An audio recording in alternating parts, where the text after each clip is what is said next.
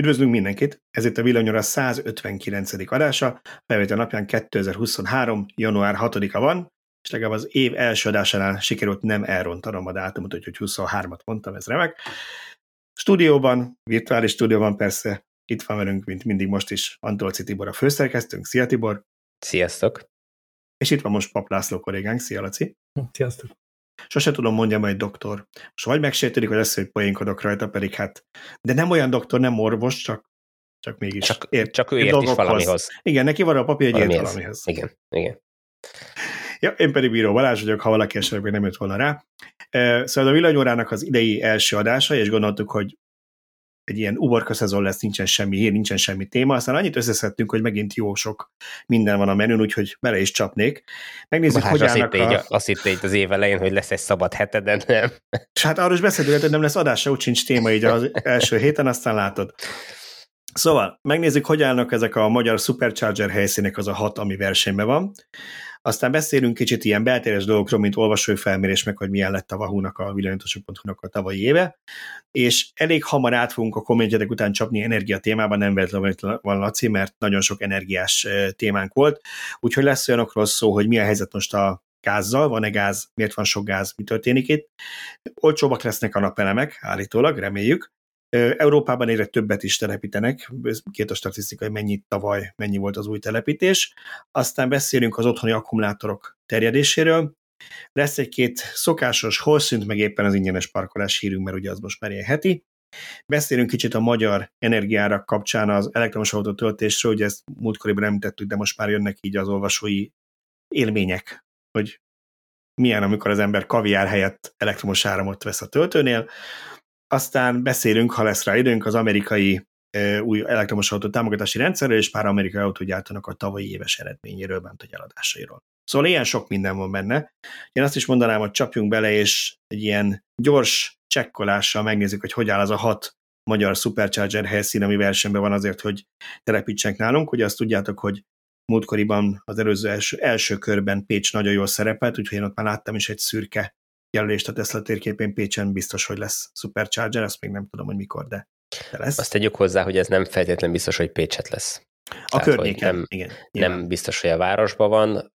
Én beszéltem velük egyébként utána, és hát hogy mondjam, próbáltam sugalni rá, hogy nem feltétlenül biztos, hogy a belvárosban van a legjobb helyen az a töltő, ott azért elég sok irányba lehet közlekedni, próbáljanak meg olyan helyszínt keresni, ami több irányba is, tehát mondjuk a délre menő, tehát az M6-os autópálya folytatása, ami Horvátország felé megy, hogy azt, az, azt az irányt is kiszolgálják a töltőikkel, tehát mm, van feladat nekik, de ebből az derült ki egyébként, hogy ők úgy tették ezt felszavazásra, hogy igazából nincs még ezen a helyszínen, vagy ezen a környéken kinézett, vagy leszerződött helyszínük, majd ezután fognak neki ülni, ami sajnos azt is jelenti, hogy elképzelhető, hogy ez két év mire fölépül ez az állomás. Igen, egyébként ez mindig egy jó kérdés, hogy, hogy mire, mire készülnek ezek a töltők. Nem, ezt szerintem beszélgettük annó is, hogy most legyen a belvárosban, például a Szombathelynél néztem, hogy még annó én is javasoltam, és amikor javasoltam, akkor nézgettem, anélkül, hogy nem vagyok Szombathelyi, csak jártam már arra párszor, most legyen ott a hol szokott lenni, hát mindig a plázában, vagy az Ossannál, hogy azt a Tesla töltőről beszélünk, akkor persze, hogy ott, hogyha egyetem van ott ilyen Na de igen, de ahhoz át kell csattogni a városon, hogyha valaki csak átutazna, vagy Ausztria felé megy, akkor be kell mennie. Ha meg kirakják ugye a főútvonal mellé, akkor meg aki szombathelyi és Teslás, és szeretne ott tölteni, annak ki kell mennie a városon kívülre. Ez a gond Pécsnél is. Nem, hogy most több, több a pécsi tesztlás, akiknek kényelmesebb ott tölteni, vagy pedig több a átutazó, akit szolgáljunk ki a főútvonalnál? Figyelj, alapvetően a Tesla Superchargereknek a koncepciója az az, hogy a hosszú távú utazásokat támogassa. Tehát erre Ez készült a Supercharger. És arra, hogy a városban lakóknak, akik nem tudnak otthon saját kocsi beállóba tölteni, vagy garázsba tölteni, azoknak fejlesztette ki Amerikában a Tesla az, az Urban Supercharger-t, tehát a kisebb, azt hiszem 75 kW teljesítményű uh-huh. töltőket, amit az, a plázáknak a parkolóiba letelepít, mit tudom én, 100 darabot egymás mellé, és akkor uh, aki bemegy vásárolni a plázába, az gyakorlatilag egy órát, hogyha ott eltölt, akkor föl tudja tölteni az autóját is. Na most, uh, amíg Dél-Magyarország annyira rosszul van ellátva superchargerekkel, hogy ott egyáltalán nincs megoldva a közlekedés. Én azt mondom, hogy a prioritás az kellene legyen, hogy a, a hosszú távú úton lévőket, tehát a hosszú úton lévőket a hosszú távú utazásokat segítsék, és uh, nyilván a, a helyi uh, villanyautó felhasználóknak azért helyben van más lehetőség is arra, hogy föltöltsék a, az autóikat, ők ott ismerik a, a környéket, meg fogják tudni oldani a, ezt a problémát. Nyilván hosszú távon szükség lehet rájuk, de szerintem első körben a, a, az utazást kell megoldani. Abszolút, én, én is hasonlóan gondolom, és hogy áttérünk akkor az új helyszínekre, hogy melyik hogy áll, Szerintem itt ez egy picit még ezen akkor elmélkedhetünk, mert ugye hat magyar helyszín van most a következő körben jelölve, amit egyébként ti jelöltetek, tehát az olvasók, hallgatók, meg a tesztlások, akik bejelentkeztek, még amikor Pécsre lehetett szavazni, ők mondták meg, hogy hol legyenek a következők. Azt átnézte a teszt, és abból most kiválasztott hatot, és az berakta, hogy lehet rájuk szavazni. És nagyon durva, hogy most már eltelt egy-két hét, nem is tudom, talán kettő. Hát nem olyan sok, azt hiszem bő egy hét bő egy hét, akkor igen, mindegy. A lényeg Vagy az, hogy... kettő, de nem, nem, nem ha karácsony, karácsony környékén lett volna, hogy uh-huh, lezárták az első kört. Hét már. Na most uh-huh. talán kettő eltelt. Na de a lényeg az, hogy a, az európai top 5-ben négy magyar helyszín van. Az első hely még továbbra is nem Magyarország sajnos, de a másodiktól ötödikig továbbra is magyar helyszínek vannak. A második helyen Siófok van, és a siófoknál hasonló a kérdés, hogy, hogy talán azt nem biztos, hogy maga siófok a legjobb célpont. Tudom, hogy Buliváros sokan mennek oda, de hogy most azért Budapesthez is elég közel van, szóval nem vagyok benne biztos, hogy egy ilyen töltött pont oda, viszont ha egy kicsit északabbra tennék ott, ahol mondjuk elindul az északi parton is a, az út, akkor, akkor a, abba az irányba menőknek is segítene, ha nem kéne lemenniük siófokig tölteni. Aztán a harmadik Kecskemét, tehát második siófok, harmadik Kecskemét, negyedik helyen van Szombathely, ötödik helyen Békés Csaba, és igazából Nyíregyháza van kicsit lemaradva a 28. helyen. Ott gondolom, hogy a Miskolci meg a Debreceni töltők miatt talán kevésbé azt prioritizálták a, a tesztlások inkább a többi. Igen, ott, ott a Nyíregyházával kapcsolatban az a kérdés, és, és az számomra egy kicsit furcsa, hogy ugye elágazik az M3-as autópálya Debrecen és Nyíregyháza felé, tehát az két teljesen külön irányba, két külön országba menő Igen. autópálya szakasz. Um, ott egy debreceni töltő a Nyíregyházét nem tudja kiváltani. Tehát, hogy az, az nem igazán működik, hogy valaki Ukrajna felől jön, vagy megy Ukrajnába, akkor Debrecen felé kerül. Tehát az úgy plusz 150 kilométeres kerülő önmagába, tehát az, azt nem tartom szeresésnek, tehát szerintem fontos lenne egy egyházára is, csak hát nyilván mint minden mással is az ország keleti fele az egy kicsit mostohában van kezelve itt is. És mennyi, mennyire mostohában kezelve, én mostohán kezeltem szolnokot, amit kihagytam, pedig a hetedik helyen van. És egyébként nem egy rossz célpont ilyen szempontból, én nekem tavaly nyáron volt arra felé dolgom, és szomorúan konstatáltam, hogy még a, az én hatótávom se elég mindenre, úgy bár kicsi az ország, de ennyire nem kicsi, úgyhogy hazafelé aztán meg kell tárnom egy másik töltőnél, ami, ami ugye egy ilyen 50-es töltő volt, aminél már eleve alig töltök valamicskét, ilyen 40 körül, úgyhogy az nem volt annyira nagy élmény, tehát nem árt arra a térségben se valóban egy lesz a töltő. Na, szóval, hogy ilyen jól állunk, és a globális top 10-ben is négy magyar helyszín van, Siófok globálisan a harmadik jelenleg, úgyhogy tessék szavazni, és akkor Ugye azt láttuk múltkor, hogy az első ötöt emelte ki a Tesla. Nem biztos, hogy csak az első öt helyszínen lesz minden kontinensen töltő. Az első ötöt emelték ki a, a PR közleményükbe, hogy ezek lettek a eredmények. Igen, itt én nagyon el vagyok most keseredve, most az adás előtt esett vissza a harmadik helyre Siófok a globális listán. A floridai Key West azt hiszem megelőzte és följött a második helyre. Ott elég szoros a verseny, és én úgy gondolom, hogy valami 150-60 környéki lemaradás van az első helyhez képest, tehát ezt simán kellene, hogy tudjuk hozni. Nem hiszem el, hogy Ománban jobb informatikusok vannak, mint Magyarországon, hogy úgy érzed, hogy nem, nem userek, hanem botok szavaznak? Nem tudom. Nekem nagyon gyanús, hogy amikor az ember ránéz, hogy Ománban már rég aludniuk kéne az embereknek, és még mindig nő a szavazatszám, tehát hogy az mitől van. Én azt értem, amikor Románban mondjuk az emberek, Tibor, miért a Tesla Supercharger szavazást nézegeti. Na, de megint tartunk már egy olyan 10 percén, és még, még csak a, hogy mondjam, az ilyen off dolgokról beszéltünk. úgyhogy szegény Laci meg itt nem fog hozzájutni az energetikus témákhoz, úgyhogy haladjunk fénysebességgel tovább. Nézzük meg először szerintem a szponzorunknak a spotját, és akkor utána kezdjük is. Vezessünk együtt az elektromos és fenntartható jövő felé. Allianz Na jó, szóval az első témánk, ami már úgy igazán téma, az szerintem a oldalnak a 2022-es eredménye. Az év első adásában most már szinte hagyományosan el szoktam mondani Tibor, hogy hogy teljesítette a villanyosok.hu. Írtunk erről egy cikket is, nagyon érdekelnek a számok, de mégiscsak megkérdeznénk a főszerkesztőt, hogy mennyire voltunk jók, Tibor, nagyon? Nagyon jók voltatok, és dicséret illet meg minden szerzőt az oldalon. Köszönöm szépen a, a rengeteg sok jó anyagot, és egyébként nagyon jól megmutatta azt, hogy, hogy jó anyagokat kell írjunk, nem feltétlen sokat. Tehát erről azért itt a, a szerkesztőségben is néha-néha előkerült ez a téma, hogy, hogy mennyi anyag kell. Nyilván annyi, vagy nyilván sokszor azt határozza meg, hogy mennyi anyagot írunk, hogy mennyi dolog történik a nagyvilágban, amiről érdemes írjunk, tehát nem feltétlenül mi generáljuk a híreket, de nagyon sokszor inkább az a lényeg, hogy mennyire jó az az anyag. És ugye itt volt a tavalyi évben viszonylag sok olyan anyagunk, ami, ami nagyon jól ment, nagyon sokan érdekesnek tartották, és nagyon sok új olvasót is bevonzott, tehát valahogy ezt kell majd 2023-ban is erősítenünk, és így tudunk növekedni.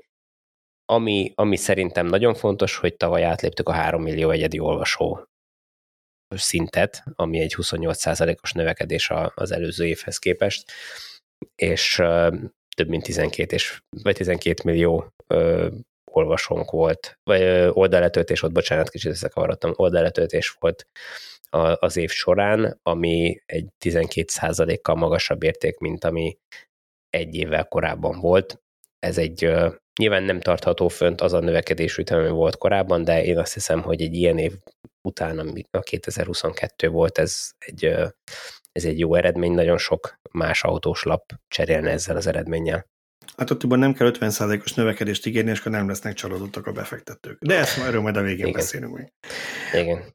Na jó, szóval most, hogy kiprovokáltam, hogy a főni megdicsérjen minket, akkor egy kicsit szerintem beszéljünk még így a háztáji dolgok kapcsán az olvasói felmérésünkről, az is minden évben januárban szokott előkerülni, és most is kiraktad a legfrissebbet, ugye? Így van, nagyon, nagyon fontos az számunkra, hogy lássuk egyrészt, hogy kik olvasnak bennünket, másrészt ebből bármilyen furcsa is mi azért le tudunk szűrni egy csomó mindent, mert ugye most egy nagyon triviális dolgot mondok, ugye mindig vita köztünk, hogy, hogy mennyi ember tud otthon tölteni, és mennyi nem, meg mennyire nagy probléma ez, hogy, hogy társasházban ö, nehéz tölt, vagy társasházban lakók nehezen tudnak tölteni. És az látszik a felmérésekből, legalábbis az olvasóknak az a része, aki rászánja az időt, hogy kitöltse a felmérést, hogy, hogy igenis az olvasók 90%-a otthon vagy munkahelyen meg, meg tudja oldani a töltést. Tehát, hogy ez még egyelőre a, a villanyautók mostani vevőkörében nem akkora nagy probléma. Nyilván probléma, tehát aki nem akarom elbagatelizálni, hiszen az a 10 aki, aki így vesz autót, hogy nincs egyedi vagy saját kocsi beállója, ő neki ez a világ legnagyobb problémája, tehát ezt én abszolút vágom, de hogy, hogy amit fe, sokszor feltételezünk, hogy egyelőre most még, amíg ilyen drágák az autók, és ilyen kevés van, elsősorban azok fogják ezt bevállalni, meg hát nyilván ilyen töltő infrastruktúra mellett, akik otthon meg tudják oldani a töltésüket. Úgyhogy, és ez jön le egyelőre az olvasói felmérésekből is. Megkaptuk ezt, hogy ez az adatgyűjtés, amit mi csinálunk, ez, ez egyszerűen csak arról szól, hogy eladható adatokat generáljunk mindenkit megnyugtatok, hogy így direktbe ezeket az adatokat nem tudjuk eladni, nem tudjuk, hogy ki válaszolt, mi válaszolt, nem is trekkeljük utána, tehát hogy valaki kitölti ezt a kérdőívet, utána a következő oldaltöltésnél már nem tudjuk, hogy ő töltötte ki, tehát ilyen, ilyen jellegű követés nincs benne. Egyszerűen csak annyi, hogy nagyjából egy, egy uh, rálátást kapunk arra, hogy milyen az összetétele a, az olvasó tábornak, és, és nyilván, hogyha kérdeznek bennünket, akkor meg tudjuk ezt mondani, hogy hogy nagyjából hány százaléka az olvasóknak rendelkezik napelemmel, milyen nyitottság az új technológiák irányt, és, és hogy ki hogy tud otthon tölteni. Ez, ez számunkra egy fontos, fontos dolog, hogyha megteszitek azt, hogy kitöltitek ezt a kérdőívet, felmérés, néhány perc az egész, direkt kevés kérdés van rajta, akkor ez nekünk tényleg óriási dolog, és nagyon hálásak vagyunk érte. De egyébként nem csak a, a reklámozók szempontjából, vagy annak a szempontjából, hogy mi az oldalunkat mennyire tudjuk értékesíteni. Szerintem nekünk tartalom szempontjából is fontos információ, hogy arról is sokszor szoktunk beszélni, hogy kinek írunk mi. Annak, akinek már van villanyautója, és ne untassuk ilyen hülyeségekkel, hogy hogy kell tölteni, vagy, vagy növekszik -e azoknak a száma, mert erre tippelünk, hogy egyre több olvasó van, ugye egyre több embert érdekel ez a téma, de között nagyon sok olyan, aki még villanyautó szűz, és neki sokat segít, ha visszamegyünk ilyen gyakorlati tanácsokhoz, meg, meg ilyen, ilyen alapvető Abszolút. információkhoz a töltésről mondjuk például. Így van, ez, és, és bármilyen furcsa, ezek lejönnek az adatokból, tehát ez, ez most látszik például, van az első kérdésünk, hogy mikor vette az első villanyautóját, most lehet, hogy nem ez az első, de az egyik első kérdésünk, hogy és ott az évszámokból nagyon jól látszik, hogy a, a válaszadók nagy többsége az tavaly lépett be ebbe az egész világba.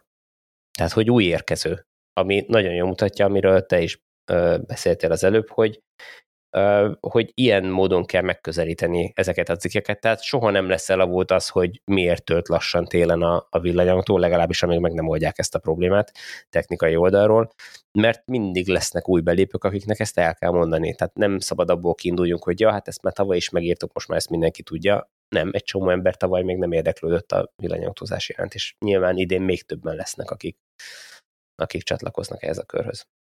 Hogy ez mennyire igaz, engem egy egy ismerőst kísértem el orvoshoz, és az orvos, aki egy ilyen hát nyugdíjas néni, aki már úgy még nyugdíj mögött szerintem praktizál, vagy azután, ő az, aki megkérdezte, hogy hallotta, hogy én ilyesmivel foglalkozom, mert hogy a barátomnak is villanyautója van, és hát, hogy akkor én tudnék neki segíteni, mert ő azon gondolkodik, hogy villanyautó lesz a következő, nézve valami használtat, így a városba rohangálni neki. Úgyhogy, úgyhogy ő neki biztos, hogy minden teljesen új, mert nyilván életében nem foglalkozott ezzel a kérdéssel. Mondjad, Ha már szóba jött a városba rohangálásra, Igen. szeretném elmondani az egyik nagy fájdalmat, a, ami kicsit kritika felétek is, de minden ilyen beszélő fej felé, aki a villanyautózásról szokott beszélni, hogy valahogy ez csak úgy jelenik meg, hogy a villanyautó az városba való. Uh, nyilván szerintünk nem, de ti is általában csak az autópályázásról szoktok beszélni, hogyha a, a vidéki autózás kerül szóba. Pedig uh, nagyon sokan nem autópályáznak vidéken, hanem országutakon közlekednek, mm. hogy a, a faluban szaladgálnak ide-oda, és az, hogy azt hallják nyilván nem, főleg nem tőlünk, de más forrásokból, hogy a villanyautóz városba való, ez szerintem nagyon nem igaz, mert a faluhelyen is teljesen élhető tud Abszolút. lenni egy villanyautó. Ott, mint, ott aztán tényleg mindenki tud otthon tölteni, nincsenek nagy távolságok, Szóval hát, egyébként szerintem uh, emeljük ki ezt gyakrabban, hogy, hogy, hogy vidéken is nagyon egyetért. használható tud lenni. Hát erre egyébként a legjobb példa az, hogy, hogy a 5-6-7 évvel ezelőtt, amikor a Délalföldön semmi nem volt, egyetlen, Szolnoktól délre egyetlen darab nyilvános töltő sem volt, akkor Hódmezővásárhelyen darabszámra annyi villanyautós számlátunk, mint több olyan nagyvárosban, ahol, ahol bőven voltak már akkor is elektromos autótöltők. És ez nagyon jól mutatta azt, hogy, hogy igazából az egyetlen nagy feladat az az volt, hogy eljutassák Hódmezővásárhelyre azt az autót, onnantól kezdve az ott lakók azt az autót ott a környéken már kényelmesen tudták használni az otthoni töltéssel. És nyilván egyébként ez az egyik oka, ami miatt a hidrogénhajtás nem tud elterjedni, és nem is fog tudni nagy valószínűséggel elterjedni, hiszen amíg az adott környéken nincs infrastruktúra, addig ott egyetlen darab autót se lehet eladni, hiszen nem lehet mivel föltölteni. Ott nem csak a hosszú távú utak töltése a megoldatlan kérdés, hanem a, a helyi használatnak a, a, az utántöltése is.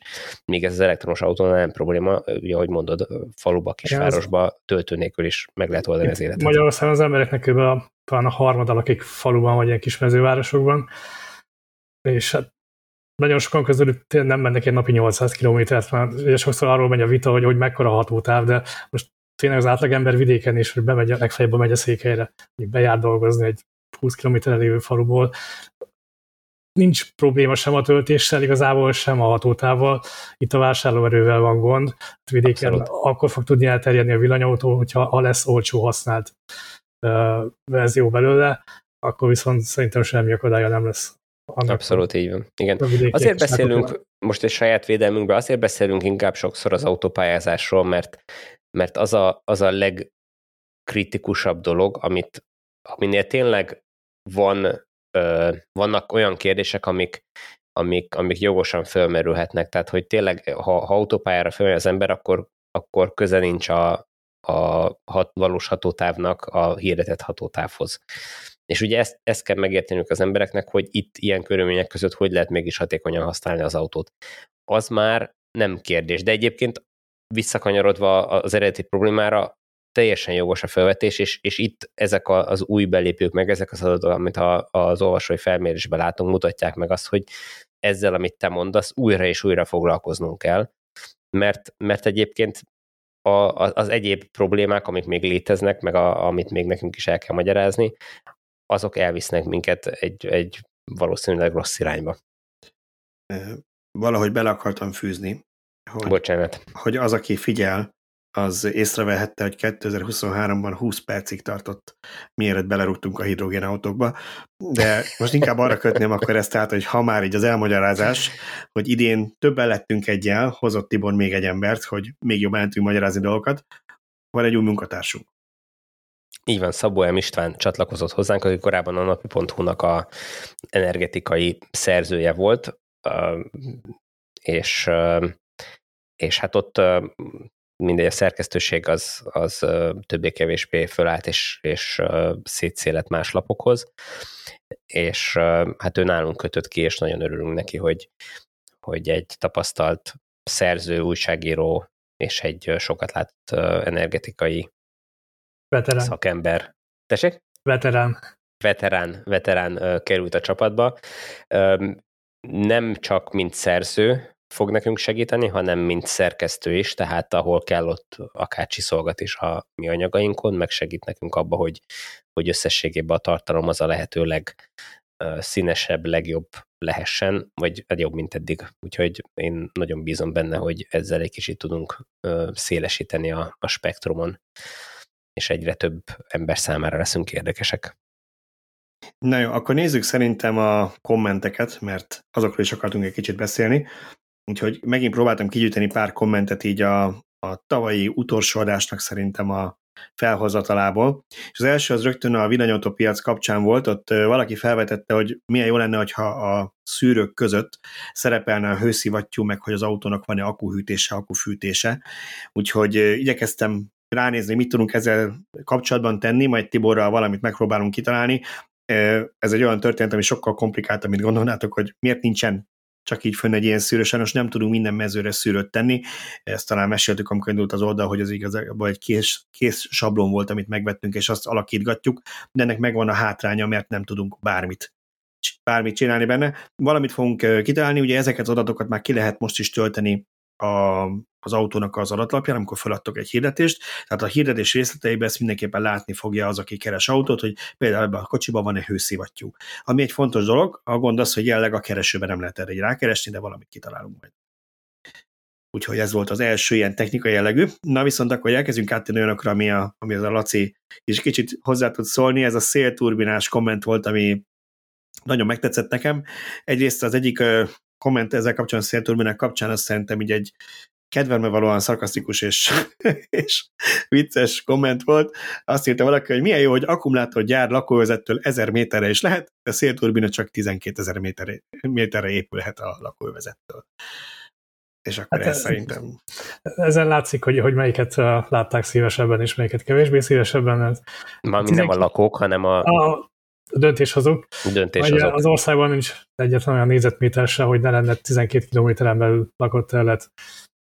És tulajdonképpen... Jó, véletlenül lerakták a körzőt a térkép, és például így jött ki. Úgy volt kinyitva. Igen. Egyébként ez tényleg egy, egy, egy döbbenetes dolog, hogy, hogy ilyen a település szerkezet Magyarországon, hogy, hogy 12 kilométeren belül bárhol ledobnak, akkor van lakott település a lakott terület. Éppen ezért a kicsit megmosolyítható, amikor ugye azt kérdezik, hogy és tényleg, hogyha hófúvás van, és elakad az autó, a villanyautó, akkor ott, ott meg fogsz szefagyni. Hát ugye eleve ott kezdődik, hogy hol van már Magyarországon hófúvás, meg ilyen nagy fagy, ilyen hála klímaváltozásnak, másrészt meg, hogy kb. egy 5 kilométeren belül mindenhol van lakott település. Ahol van konnektor. Hát egy, egy laza séta. Hogyha azt, mond, azt mondod, hogy nem valahol Las Vegas és Reno között a nevadai sivatag közepén állsz meg a hóban az autóval? Hát valószínűleg nem. Jó, főleg van sincs hó valószínűleg. Na, szóval, hogy a szélturbinák kapcsán tovább menjünk, volt egy, volt egy pár negatív vélemény róluk, volt, aki azt mondta, hogy ocsmány szerinte, hogy ez a szélturbina, ízések és pofonok. Van, aki azt mondta, szerintem legalább ennyire ocsmány mondjuk egy szénerőműnek a kémia, ami köpi a füstöt, akkor menjünk a szét, hogy Jó, én most meg kell védjem az olvasót, mert ugye a szénerőműben mondjuk letesznek egy országba, nem tudom, hatot, hetet, tizet, egy Magyarország méretű országba, uh-huh. de szélerőműből ugye tele kéne szórni az országot. Ez így van, ahhoz, az, hogy több kellene belé. Akkor én erre rátromfolok, mert nekem egy búzaföld is ocsmány. Főleg arra gondolok, hogy ott valamikor egy erdő volt, vagy egy mocsár, egy elképesztő flórával és faunával. És tönkretettük egy Jogos, jogos. Ö, egyébként ö, én, én ennyire ocsmánynak tartom a, a távvezetékeket is, tehát amikből Magyarországon Na, nem szépek, igen. Nem tudsz megállni sehol Magyarországon, hogy ne láss ilyet nagyon kevés olyan hely van. Nyilván, ha erdő közepén állsz, akkor nem fogod látni, de, ha. de ahol messzire ellátsz. Szeretnél egy történelmi filmet forgatni, akkor nem tudsz hol, mert mindenhol távezetékek vannak. Pontosan. Ezért mennek Új-Zélandra, meg Írországba, meg Kanadába forgatni. Hát igen, meg jön a Lucas film, aztán a magyar távezetékeket retusálják ki kockánk. Na, a következő az ott, hogy veszélyes a madarakra, itt most akkor megint el lehet venni a statisztikát, Laci, hogy fejből tudja, hogy évente hány millió madarat ölnek meg a házi macskák, kontra mennyit a szélerőművek, segítek, az, a házi macskák nyernek ebben a meccsben. Igen, na erre azt szokták mondani, hogy jó, de a macskák azok kis madarakat fognak, amiből sok van, a szélturbina az meg a nagy madarakat, ilyen sasokat, meg hasonlókat öl meg. Egyébként mind a kettő meghal, hogyha elüti a turbinalapát, de igen, sasból kevesebb van, viszont vannak erre technológiai megoldások. Tehát eleve nem rakjuk olyan helyre a turbinát, ami ilyen védett terület, és sok védett madár van, elkerüljük a vonulási útvonalakat, plusz van erre már technológia, kamera plusz AI, ami figyeli az eget, és hogyha látja, hogy ütközési pályán halad egy nagyobb madár, mondjuk egy gólya vagy egy sas, akkor meg be tudja Hangos fékezni. bemondó bemondja, hogy... Nem, akkor befékezi a, a turbinát. Kérjük Illetve... már, hogy elkezd pittyegni, mint az autópályára, tudod, hogy felébreszte azt a sast.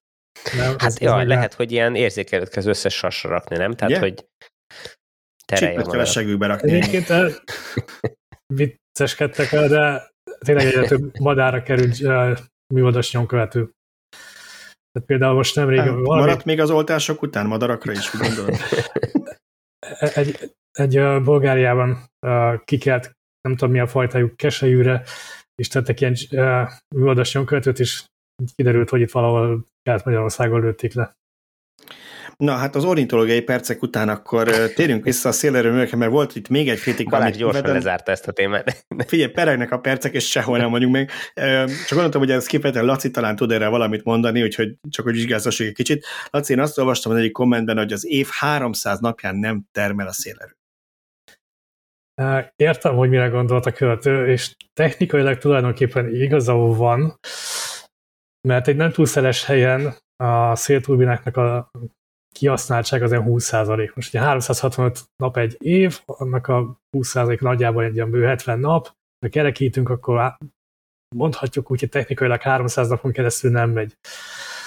De ugye ez a valóságban nem így működik, hanem majdnem minden nap fúj többé vagy kevésbé a szél, tehát nem úgy működik a szélturbina, hogy 70 napon keresztül izomból termel, aztán 300 napon keresztül meg semmi. Nem valahol a kettő között szokott ez meg általában nem is két méter magasságba szokták őket tenni, nem? Tehát, hogy azért az, hogy nálad mondjuk azt érzed, hogy nem fúj az, nem biztos, hogy mondjuk 50 méter magasságban vagy följebb. Igen, mondjuk én Németországban nem láttam még olyat, hogy legalább egy nagyon kicsit ne termelnének a szélturbinák. És aztán persze van a fél gigawattból egészen a 40 gigawattig mindenféle teljesítményt lehet látni. Tehát, Tehát itt ugye csak arról van szó, hogy mondjuk van egy tudom én, 100 egységnyi termelő erőmű, vagy a maximum képességgel erőm, és az mondjuk lehet, hogy az év nagy részében csak 20 egységgel megy. Vagy Igen. mit tudom én, van, amikor csak 30 egységgel megy, máskor meg 10 egységgel megy, de attól az folyamatosan megy és termel, maximum nem a teljes kapacitásával. Hát, folyamatosan nem, de általában igen. Jó, de, de hogy nagy lehet, részben... Le, lehet így matekozni, hogy 300 napon keresztül nem megy, de ez búsítelés csak. Uh-huh. A, arról van valami adatunk, hogy magyarországi szén meg gázerőművek milyen kihasználtsággal működnek? Éves kihasználtsággal? Most így ennek konkrétan nem néztem utána. Mert csak most jutott eszembe, hogy... De, de ez változó, hát most összesítést akarsz, akkor talán Visontára tudok mondani egy olyan közelítőt, hogy szerintem egy olyan 25-30 százalék körül lehet. Németországot számogattam jobban, tehát ott a, a fekteszenes erőművek mennek ilyen 25 százalék körül kihasználtsággal, a lignites erőművek azok olyan 50 százalék körül, de ez változó, mert függ, hogy most éppen a gáz erőművek jobban mennek egy adott évben, vagy kevésbé, az meg ugye a gáznak az árától függ. Akkor azért a 20%-os ki... Ez Jó, pedig de, ocsmány. Igen, de a 20%-os kihasználtság azért nem annyira vészesen rossz. Még hogyha ha így számoljuk se, nem? Nem. Hát egy szénerőmű is nem sokkal jobb ennél sok esetben. Tehát pak, Paks megy, mit tudom én, 85%-os kihasználtsággal, vagy 90%-kal jó esetben. De egy vízerőmű sem, sem megy 100%-os kihasználtsággal, ugye vannak szárazabb időszakok, és akkor kevésbé hát meg, meg, meg, ott is feltételezem, hogy vannak olyan időszakok, amikor le kell tekerni, mert nincs szükség annyi áramra, nem? Mondjuk egy éjszakai időszakban. Hát a vízerőművet aztán nagyon lehet letekerni, hanem a vízszárazós erőműveknél van olyan lehetőség, hogy duzzasztasz, és akkor nem a túlvilára mhm. engeded a vizet, uh-huh. vagy megnyitod a zsíkat, és akkor termel, tehát ott azzal lehet játszani. Na, hát két, kétféle vízerőmű van, az, amelyik nem tározós, meg van, amelyik tározós, az egyik Aha. a szabályozható, a másik meg nem. De most uh-huh. a szélerőnek az analógiájára lehetne mondani azt is, hogy a, a vízerőművek is akkor csak nem tudom, évi 200 napot termelnek. Igen ennek is pont annyi. Ja, ugye a szélerőműről azt már párszor elmondtuk, hogy nyilván nem száz százalékban pont a lefedi azt, amikor a napelem nem termel, de hogy egész jól ki tudja egészíteni a napelemeket, és besegít abban, hogy ki, kiegyenlítse ugye az energia áramlásokat itt, amikor épp a napelemek nem termel, akkor valószínűleg, hogy a kicsit rosszabb idő van, akkor szelesebb idő is van, és a szélerőmű tudja valamennyire ezt helyettesíteni. Jó, következő témánk az töltő oszlopok, majd lesz itt még egy komment, amire visszatérek, de menjünk kicsit ezen a vonalon tovább, amit a hallgatók írtak töltő oszlopok kapcsán.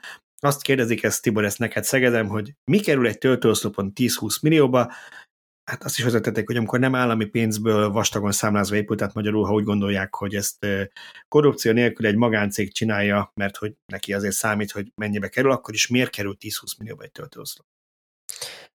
Nehéz megválaszolni a kérdést annélkül, hogy, hogy tudnám, hogy az olvasó milyen töltőre gondolt, tehát hogy egy, egy, egy 50 kW-os töltőnek a, a nettó bekerülési értéke ilyen 7-8 millió forint környéke. Tehát ez az, amit a gyártó elkér.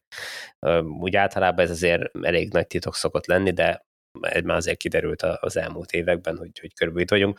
Most persze lehet, hogy ez kicsit megugrott az elmúlt egy évben, ez most nem feltétlenül biztos, hogy van aktuális áram, de hogyha egy nagyobb teljesítményű oszlopot nézünk, tehát egy, egy 150 kW-os oszlopot, ott már ezt, hogyha fölskálázok, ott ugye már hűtött töltőkábel kell, meg egy csomó olyan extra dolog is bejön a képbe, ami a, az egyszerű kisebb teljesítményű oszlopoknál nincs, akkor ez a 20 millió forint, ez, ez abszolút nem egy földtől elrugaszkodott összeg, és nem, nem is nem, nem tűnik kiugróan nagynak. És arról még ugye nem beszéltünk, hogy ahhoz, hogy ez a töltő használható legyen, ehhez azért rengeteg infrastruktúrális fejlesztésre van szükség, kezdve az elektromos hálózattól egészen odáig, hogy ott parkolót kell építeni a töltő elé, meg a töltőnek alapot kell csinálni, meg a kábelezést ö, ott meg kell oldani, meg, meg ö, nem tudom, villany oszlopot kell csinálni, hogy ne sötétbe kelljen tárcsorogni. Tehát, hogy vannak ennek azért költségei, amik, amiket ki kell fizetni, de ezt nyilván, amikor egy új infrastruktúrát épít valaki, akkor ezt szerintem így nem szabad forint fillére nézni. Hát meg ugye nem, hát itt a töltőoszlopban ne csak az oszlopra gondoljatok, amit ott láttok az autó mellett, mert azt szerintem valószínűleg a kisebb része a költségnek, és amikor az le kell tenned a valami nagy trafót mellé, az lehetséges, hogy többszöröse. Nem? Igen, hát Magyarországon ritka, ritka az, amikor amikor trafót raknak mellé. Tehát tulajdonképpen én nem tudok az ionity kívül más olyan projektről, amikor a, a töltő miatt raktak le trafót, talán az Osánnak a török, vagy Sziget Miklósi most legújabb húszállásos, ott tartunk már húszállásos töltőállomásához készült saját trafó, de egyébként mindig meglévő trafóra csatlakoznak rá, de ugye sokszor a, azokat a trafokat is bővíteni kell, adott esetben, meg a kábelt onnan elhúzni, meg tehát, hogy azért van ezzel bőven feladat, meg költség. Hát meg ugye ez valószínűleg azért is van így, mert ugye nálunk 90%-ban ezek 50 kW-os DC töltők, amiről beszélünk, azokat valószínűleg elbírja a környéken a trafó, vagy max fejleszteni kell egy kicsit, de, de hogyha az Ionity-nél, nyilván, ha Ionity szintű oszlopokkal raknánk el az országot, akkor az valószínűleg picit megdobná a költségeket. Na jó, és akkor volt még egy Leaf akucserés kérdésünk, ez azért hoztam ide, ha már arról beszéltünk, hogy miért kell újra elővennünk témákat, mert úgy látszik, van, ami tényleg örökzöld, és mindig újra és újra beszélünk erről. Valaki azt mondta, hogy mi lesz a Leaf tulajdonosok hadseregével, akiknek most már néhány éven belül ezeres nagyságrendben érett lesz az autójuk az akucserére, mit fognak tudni csinálni, mert az hogy Szöcske elmondja, hogy egy használt Leaf az milyen gyorsan elmegy 5-700 ezer forintért a használt piacon, de hogy négy-ötször annyiba kell, hogyha egy újat akar helyette venni, mit fognak csinálni a lífesek? Nem ezt, cserélnek hogy, akut. Hogy, hogy lífesek tömegének kell majd akut cserélnie, ezt, ezt 2014 óta hallom. Uh, és, és nem akar azért bekövetkezni egyelőre, tehát nem, az a helyzet, azt, azt nem veszik figyelem, hogy egy, egy olyan korú autóra, amiben már így akkumulátort kell cserélni, senki nem fog akarni ennyit költeni hogy akkumulátort cseréljen benne. Tehát én mindig azt szoktam mondani, és eddig ez, ez egyelőre beigazolódni látszik, hogy ha kevés nekem a hatótáv, akkor el fogom adni az autót olyan valakinek, aki még kevesebbet jár, mint én, és neki az, az még megfelel. Tehát, hogyha valaki csak a faluba használja az autót tényleg, és mondjuk hetente egyszer akar bemenni a 20 kilométerre lévő uh, megyeszékhelyre, akkor arra egy, mit tudom én, 12 éves Nissan Leaf is tökéletesen megfelelő lesz, mert meg azt az 50 kilométert oda-vissza akkor is meg fogja tudni járni. És, és uh, nyilván sokkal olcsóbban fog tudni így egy autót venni, mint hogyha én abba az autóba x millió forintért beraknék egy új, nagyobb akkumulátort, akkor lehet, hogy lenne egy nagyobb hatótávolságú autóm, de mégiscsak egy 12 éves uh, autóm maradna, ami se technológiailag, se állapotában nem biztos, hogy megéri már azt a költséget. Igen, ez az akkucsere, ez tipikusan így elméletben hangzott jól szerintem eleinte, hogy majd akkor talán lesznek később még nagyobb, meg jobb akuk, és majd lecserélik az autókban az akukat, de ahogy mondod, mire odajutunk, addigra már az emberek inkább frissebb autót akarnak venni, mint hogy egy Igen, 12 itt, évesbe vegyenek egy Itt ez két, két dologból uh, indult el ez az egész, ugye senki nem bízik az akkumulátorokban. Tehát aki, aki újonnan érkezik az elektromobilitásba, az csak azt látja, hogy a mobiltelefonjában, meg a notebookjában lévő akkumulátor, meg a, a, az akkumulátoros csavarhúzóba lévő, az tönkre megy két év alatt. És nyilván ezt vetíti ki az elektromos autókra is, de ez nem így van. Tehát látjuk, hogy a, a 10 éves Nissan Leaf-eknek az akkumulátorai azok köszönjük szépen jól vannak. Most nem 100%-osak, de hogyha egy akkumulátor 70%-os, akkor az eredeti, nem tudom, 120 km-es hatótáv helyett még mindig elmegy 80-at. Na most nagyon sok szituációban az még tökéletesen megfelel. A, a másik, ami ahonnan fúj a szél, az pedig az, hogy mindenki arra számított, hogy majd itt, ha fölpörög az akkumulátor gyártás, akkor majd ö, a kínaiak ezerrel fogják árulni a, az olcsó akkumulátorokat, és majd abból mindenki könnyedén be tud tenni az autójába újat. Na most az a helyzet, hogy hiába pörög fel az akkumulátorgyártás, még mindig nem, tar- nem tud lépést tartani az autó, az elektromos autógyártás fölpörgetésével. Tehát, hogyha valakinek van akkumulátor, a szabadon legyártott akkumulátora, az nem a piacon fogja eladni régi autókba, hanem új autóba fogja ö, betenni, és hogyha mégis eladja a szabad piacon, ö, akkor is olyan árat fog kérni, mint hogyha egy új autóba adná be.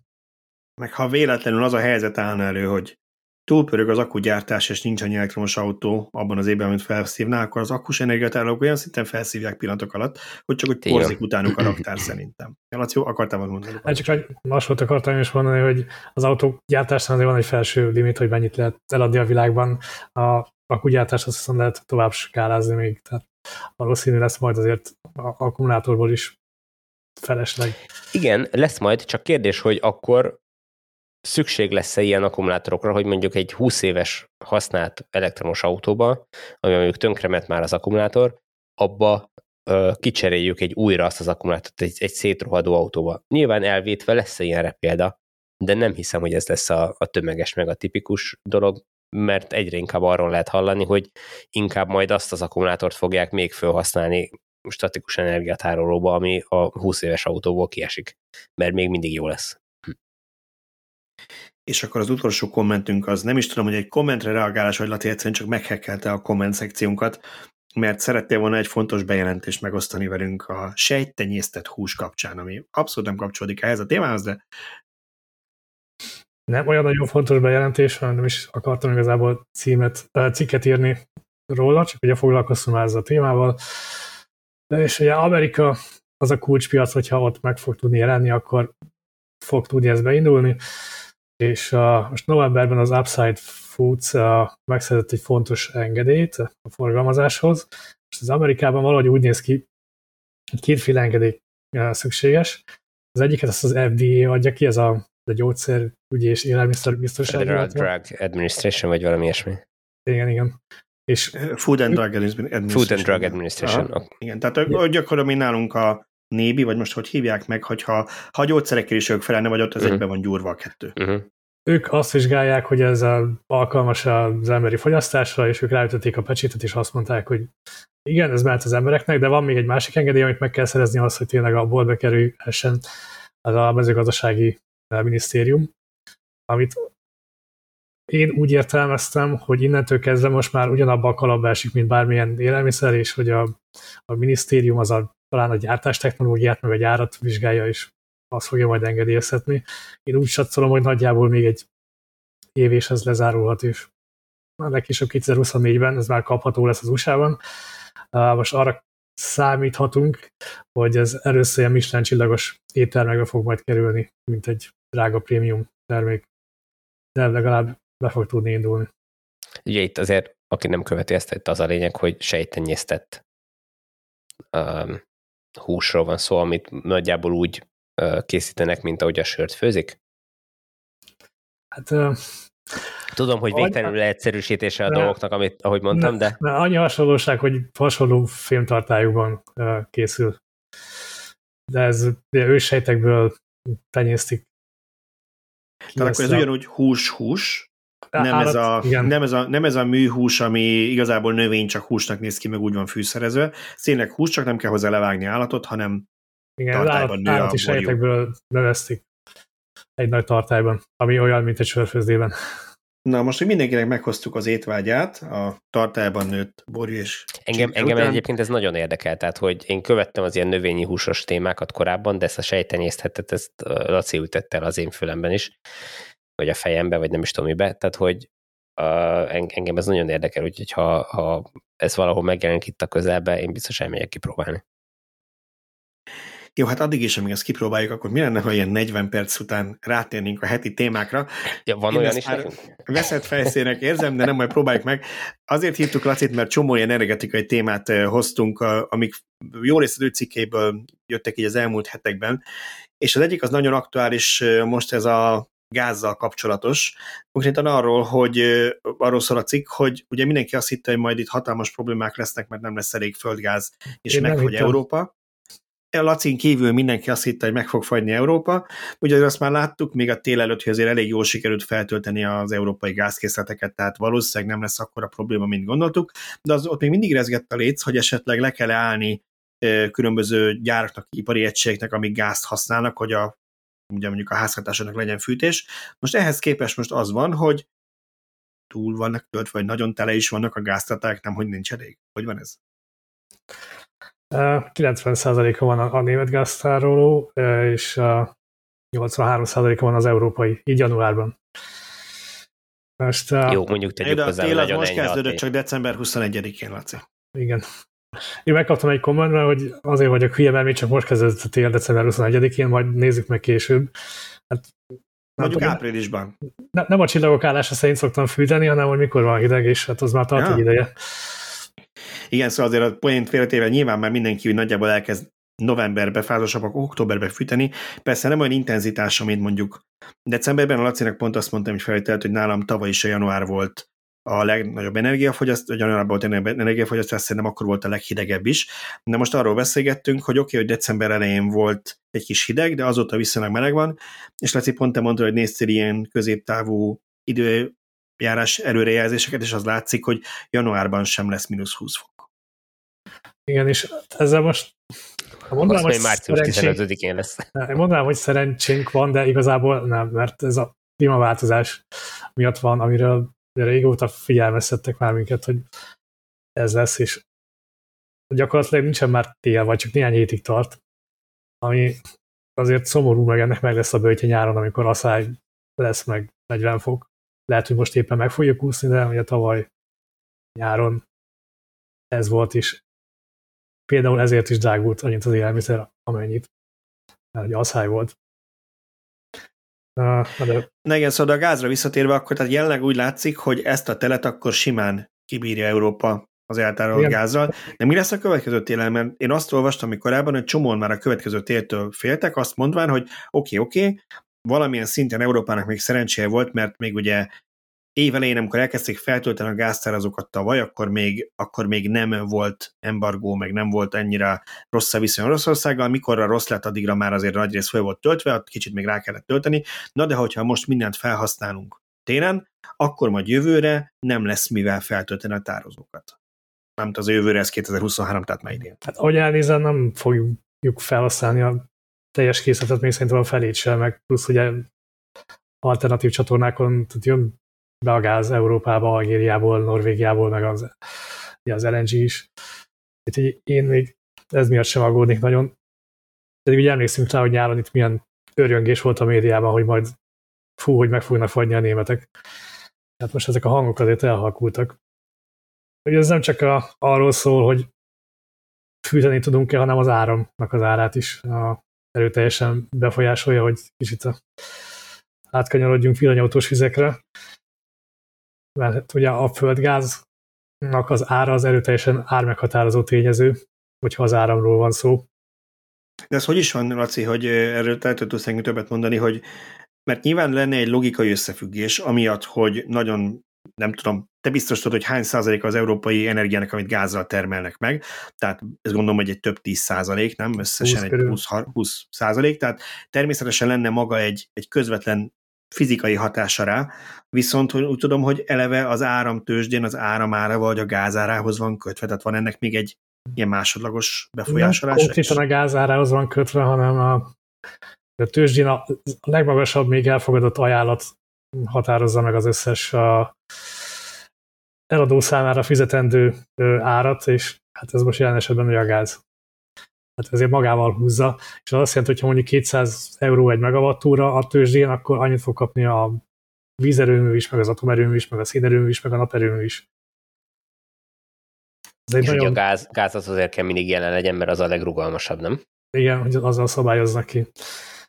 Meg kérdezted tőlem valamelyik nap, hogy ez mikor fog megjelenni az áramnak az árában, és hát a tőzsdén, tehát az, az, azonnal a piacon ott, ott rögtön megjelenik. Itt elő is szedtem a, a magyar tőzsdei árakat.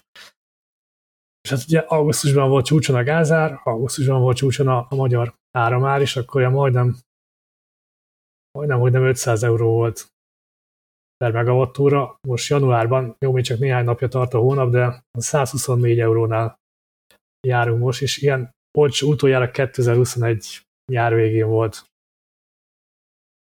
Ez egy nagy buborék volt, amit felfújtak, és most így kipukkadt. És ez a hosszú, hosszú távú vásárlásokban, ez, ez mikor tud még jelenni ez az alacsony ár?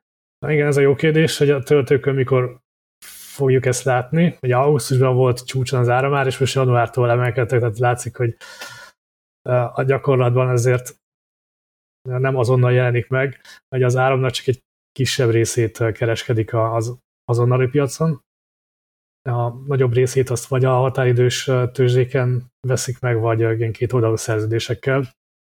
Tehát itt mindenképpen van egy nem tudom, fél évnyi vagy Ilyenkor egyébként nem lehetne azt megcsinálni, hogy, hogy a, a azonnali piacokra terelődjön át az áram egy jelentős részének a kereskedése, amikor ennyire bizonytalan a piac, és nagy, nagy kilengések vannak? Vagy amikor nagy kilengések vannak, akkor pont, hogy nem.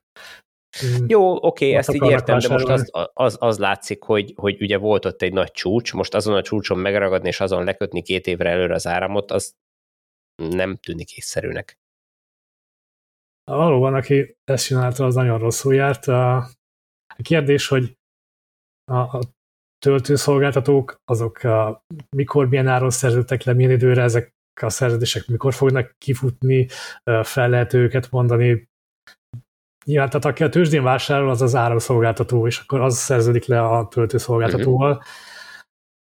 Most, hogyha meg is csinálja az áramszolgáltató, hogy ő tudna olcsóban szerezni a tőzsdéről, az még nem fog egyből le, lecsapódni a, a töltőknél. Uh-huh.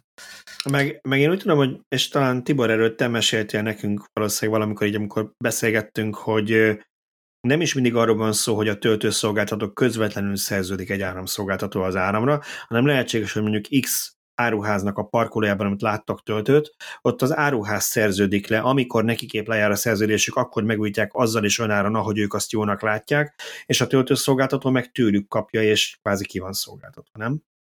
Igen, ez gyakorlatilag pontosan így van, ahogy mondod, hogy amiről beszéltünk korábban is, hogy a legtöbb esetben nem saját trafót telepítenek ezek a cégek, és veszik közvetlenül a, a középfeszültségről az áramot, hanem, hanem valamilyen módon kis feszültségen csatlakoznak, és legtöbb esetben nem is közvetlenül saját pod telepítésével, ahol amin keresztül ők az áramszolgáltatótól veszik az áramot, hanem az áruháznak, vagy, vagy más helyszínnek, ahol ők parkolóhelyet kaptak, annak az áramszámlájának a terhére. Tulajdonképpen mint egy üzletbérlő, ők is ugyanúgy megkapják a, a továbbhárított áramszámlát a, a, az áruháztól, vagy az adott helyszíntől, lehet ez egy étterem, vagy, vagy, vagy bármi, vagy bevásárlóközpont, és ugye attól függ, hogy ők mennyiért tudják szolgáltatni a, a töltést, hogy ők milyen áron, tehát az a helyszín milyen áron szerződött le a, a szolgáltatóval. Hogyha ő nekik mm, sikerült belenyúlni egy két éves lekötéssel a legmagasabb áramárba, akkor ott még sokáig nagyon drága lesz az áram azokon a helyszíneken.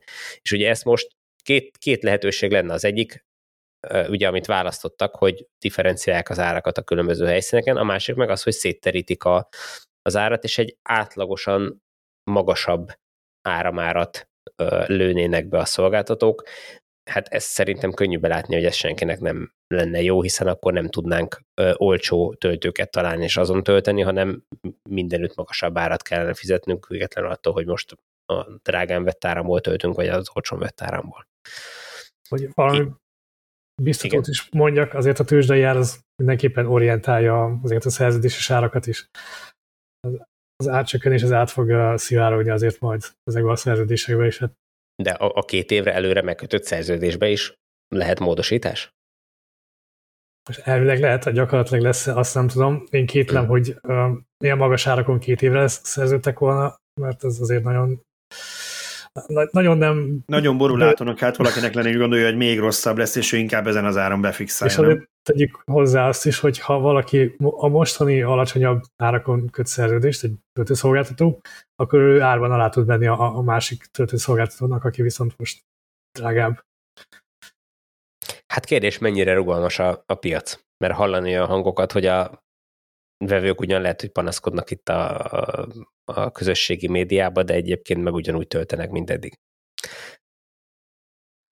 Az is igaz, hogy nagyon kicsi még ez a piac, és hogy egyre több szereplő lesz, nem csak a töltőknél, hanem akár a áramszolgáltatóknál, vagy az áramtermelőknél, vagy a napelemek is, a napelemparkok is beléphetnek, akár a piacvezetők is leszerződhetnek egy nagy töltőszolgáltatóval, hogy ők a termelésüket eladják a töltőszolgáltatónak.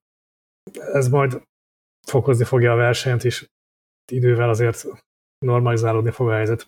Hát sajnos nem már holnapra, de szerintem idén már fogunk látni azért némi javulást a helyzetben. Egyébként ennek kapcsán, így a töltés kapcsán be fogom majd linkelni, aki esetleg lemaradt róla. Szöcske írt szerintem egy-két cikket most nálunk arról, hogy, hogy csinált egy térképet is, most idézőesen térképet nem, nem rajzolt térképet, de megpróbálta megnézni, hogy hol mennyire nőttek a töltési árak, és ő is nagyjából azt látta, hogy mintha ahhoz korrelálna, hogy melyik áruházláncnak a parkolójában, hogy hol van, tehát hogy nem Igen. annyira mondjuk ez a mobility kapcsán elő, hogy nem nem véletlen, a Mobility-nek ilyen nagy túlik, hogy tudom én 150-300 forintig vannak töltési tarifák, mert attól függ, hogy hol bérelnek, ugye kvázi helyet, hogy hol, hol van töltőjük. Tehát csinált egy ilyet is, meg volt egy olyan cikkünk is, ami pár népszerű típusra számolta ki, hogy mennyi most jelenleg ezekkel, ezeken a tarifákon, hol mennyi tölteni. Úgyhogy azt is szerintem érdemes böngészkedni, aki nem a saját bőrén tapasztalja, de érdekli. És akkor ennek kapcsán kicsit előre hoznám, csak egy később akartam ezt a megjegyzést tenni, csak pont egy barátom hasonló cipőbe jár, és gondoltam, hogy amúgy is mindig el mondani, hogy hát ugye Tibor már szemtette az adás elején, hogy hát aki teheti, az úgyis otthon tölt, ma még a villanyosok nagy része otthon tölt, és ez nyilván inkább csak utazásnál érinti őket, de azért ez valószínűleg lakóhelytől régen erősen függő, mert Budapesten, aki mondjuk a belvárosban lakik, vagy, vagy nem családi házas részen, ő valószínűleg nem tud otthon tölteni, vagy hát nagyon Ez körülményesen. Úgyhogy ők eljárnak nyilvános töltőkre, van egy ilyen barátom, akinek egy iapja van, és el szokott járni a környék elébe. Azt hiszem, talán van egy DC töltője 22-es, amivel szokott tölteni. Hát és ő most azt nézte, hogy meg van lőve, mert a kis iapnak annyi lett a töltési, most hogy először töltött új tarifával, annyi lett a töltési számlája, mintha azt hiszem 10,8 liter benzint vásárolt volna 100 kilométerre, ami azért elég döbbenetes egy ilyen kis autónál Na, úgyhogy ő is elkezdett most újra ráfeküdni a témára, hogy valahogy oldják meg ezt a töltést, és azért akartam előhozni ezt a témát, mert amikor az én töltőm telepítéséről beszéltünk, meg talán akkor elmondtad a te tapasztalatodat is, Tibor, akkor ugye mi arról beszéltünk, hogy hát igazából kellett-e fázisbővítés, vagy nem, meg mennyibe került a fali töltő, na de ez akkor ilyen egyszerű, hogy te egy családi háznál leraksz egy töltőt. Na most náluk az van, hogy egy hatlakásos társasházban lakik Budapesten, aminek a társasháznak van egy ilyen belső udvara, és gondolom már mindenki látott ilyen lakást, ahol, vagy ilyen házat, ahol van egy garázsor, nem a ház alatt, hanem egy külön garázsor van építve, nem tudom én, 40 éve a, a kertnek vagy a területnek egy végébe, és hát ott egy ilyen tyúkbél van kihúzva, mert arra volt kitalálva, hogy mindenhol legyen azért egy, egy izzó, de körülbelül ennyi. És hát ő megpróbálta már ideje, egy éve dolgozik rajta egyébként szerintem körülbelül, hogy elintézze, hogy valahogy ő azt az iápot tudja a garázsban tölteni. Na most onnantól kezdve, hogy a szolgáltatóknak azt mondta, hogy hát ha ez a ház bővíteni akar, akkor földkábelre kell cserélni, az már légkábelen nem fog működni, ennek ugye van egy költségvonzata, meg kell szavaztatni a lakókkal. Oké. Okay. Ezen nagy nehezen nem hitte, de sikerült át, átmenniük, és most jutottak el oda, hogy a, a szolgáltató kicserélte és földkábelt tett le. Na de most jöttek az igazi költségek, ugyanis még nem tudják pontosan, hogy hogy fogják megoldani, hova, hova lehet tenni a töltőt, hogyha a garázsra lehet tenni, akkor úgy néznek ki a költségek, hogy kell neki egy külön villanyóra, ennek Budapesten a szolgáltató 700 ezer forint plusz áfát mondott árnak a villanyóra telepítését mindennel együtt. Ez olyan 900 ezer forint nagyságrendileg bruttóban. Viszont ugye ez földkábellel megy oda az áram, úgyhogy kell egy földkábel fogadó egység és egy szabványos szekrény is. Ez egy laza plusz 200-250 ezer forint plusz áfa hozzá. Úgyhogy most tartunk szerintem nagyjából olyan 1 millió kettő környékén. És az építési szabályzat szerint te garázsba nem tehetsz villanyórát, elméletben, csak külön engedéllyel, külön tervel, ami azt jelenti, hogy igazából persze lehet tenni, csak rá csináltatni egy tervet, ami egy laza 200 ezer forint plusz száfa díjazás ellenében születik meg, úgyhogy most tartunk olyan 1 millió 4, 1 millió 5 környékén, és akkor még nem vett fali töltőt, ami nagyjából 200-250 ezer forint lesz majd. Azt tanácsolta neki a villanyszerelő, aki kijött regisztrált villanyszerelő felmérni, hogy lehet, hogy az lenne a célra vezetőbb, hogyha nem a garázsba tenni ezt a villanyórát, hanem ott náluk van egy ilyen beton kupatároló, és ez egy hadlakásos társasház, hogy beszéljék meg, csinálnak egy olyan szekrényt oda, amiben hat villanyóra is belefér, aztán majd mindenki, akinek kell, magának majd megcsinálja, és akkor amikor, amikor kell, akkor megcsinálja, és akkor egy, egy kábelcsatornán menne eleve a kábel mindenhova, mindegyik garázsba. Na most ezzel csak az a baj, és ez akkor itt csak 500 ezer forint plusz száfa per, per garázs, és nem 700, a villanyóra telepítése, viszont ehhez azt kéne, hogy a lakókat meg kéne győzni, hogy figyelj, előbb-utóbb neked is lesz majd tölthető autót, csináljuk meg most együtt, és hát ez még hat lakásnál se egyszerű, most gondolok bele egy 50-60-70 lakásos társasházban ezt leegyeztetni meg. Igen, ez egy... Ez, ez egy a valóság. Igen, ez egy, ez egy abszolút létező probléma, és egyébként a megvalósíthatóságot, vagy megvalósítást nehezíti az is, hogy ugye ö, ö, különböző mennyiségnél különböző áron van az áram, tehát hogy mondjuk a, a háznak a közös áramkasszájából nehezebb a villanyautót tölteni, mert egyébként én azt mondanám egyszerű megoldásként, hogy van a háznak egy közös villanyórája, ahonnan a, a lépcsőháznak a fűtés, vagy mi ez világítása működik, meg esetleg, a, hogyha van lift, akkor az. És én azt mondanám, hogy ennek a betápját bővíteném, és ebből húznék el midmérővel a garázssorra ö, kábelt, és a garázssornak a falán felszerelni kívülről 6 darab midmérőt, és azon keresztül látnám el árammal kis teljesítmény, vagy kis áramerősséggel, tehát hogy mit tudom én, 16 ampernél több nem feltétlen szükséges, és ezt ennek a bővítése ez, ez minimális szintből megoldható, és hogyha ha ügyesen csinálják olyan töltőkkel, ami figyeli a rendelkezésre álló áramot, könny, könnyűszerre lehet azért 6 autót tölteni. Szerintem ez lenne a legköltséghatékonyabb megoldás, de itt is szükség van arra, hogy a lakóközösség belássa, hogy neki erre szüksége lesz, anélkül nem megy. És, és én úgy tudom, hogy ez volt az első ötlet, mert nyilván erről beszélgettem a barátommal, uh-huh. és ő is megpróbálta, természetesen nem mentek bele a lakók, és azért nem lepődtem meg rajta nagyon, mert annó, amikor még Budapesten laktam, egy 78 lakásos társasházban, és jóvá hagyottam a közgyűléssel, hogy lehessen majd töltőt telepíteni, zárójel nagyon örültem neki, mostanában fönt voltam, majd nem lakom ott, de láttam, hogy áll már egy Audi e-tron, szerintem az még plug-in hibrid a mélygarázsban, de van egy saját fali töltője a lakónak, akit nem ismerek, aki, aki, aki már teltett. Tehát legalább ennyi eredménye volt, hogy annól jóvá hagyottam, hogy valaki később tudott csináltatni egy töltőt, de azt nekem is elmondták, hogy arról ne is elmondjak, hogy én majd a közös villanyóráról egy külön mérővel, majd az nem, nem, nem. Ha én akarok, akkor telepítesz csak magamnak külön villanyórát, ők nem fognak ezzel szólni. És olyan az Audi is ő, ő telepített saját villanyórát? Azt nem tudom. Mondom, nem ismerem, Ezt csak olyan mostanában esetleg nem voltam, a... le, nem voltam a még és láttam, uh-huh. hogy kint van-e a töltője. Az közös képviselőtől érdemes lenne elkérni az elérhetőségét, a, és megkérdezni, hogy neki ez hogy sikerült, mert hát ha ebből lehet valami érdekes. De látod, hogy ezért nem érdemes új dolgokat bedobni, mert mindig feladatot kapsz, és felírhatod magadnak. pedig szögy, pedig szöcske sincs. Igen, a család kiossza. Na jó, szóval ez a kis mini kitéri után akkor ugye beszélgettünk a gázáráról, elektromos áramáráról, töltők, Napelemek. A napelemeknél viszont, hát most kivételesen nem a szaldóról fogunk beszélgetni, hanem arról, hogy Laci is írt egy cikket, ami karácsonykor jelent meg, és most már István is írt egy cikket, az meg a napokban, sőt, ma jelent meg szerintem hivatalosan.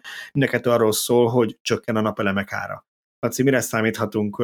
Aki most, először is, aki most Magyarországon benne volt ebben a rohamba, ugye, hogy októberben gyorsan minél előbb legyen neki engedélye rá, és mondjuk ebben az évben fog napelemet telepíteni. Szerinted neki még van rá reménye, hogy az árcsökkenés ez begyűrűzik és olcsóbb lesz, vagy hát ő, ők már a raktárkészletekről azt kapják, ami volt. Forintban vagy dollárban kérdezed? Nem mindegy. Igen, ez jó Egyébként kérdés, mert most... a forint árfolyamát nem kérem, hogy mondd meg, azt hagyjuk a jegybank elnökére, de, de ez most erősödött a, a forint, tehát aki, Még akár csökkenhet forintba is, mi?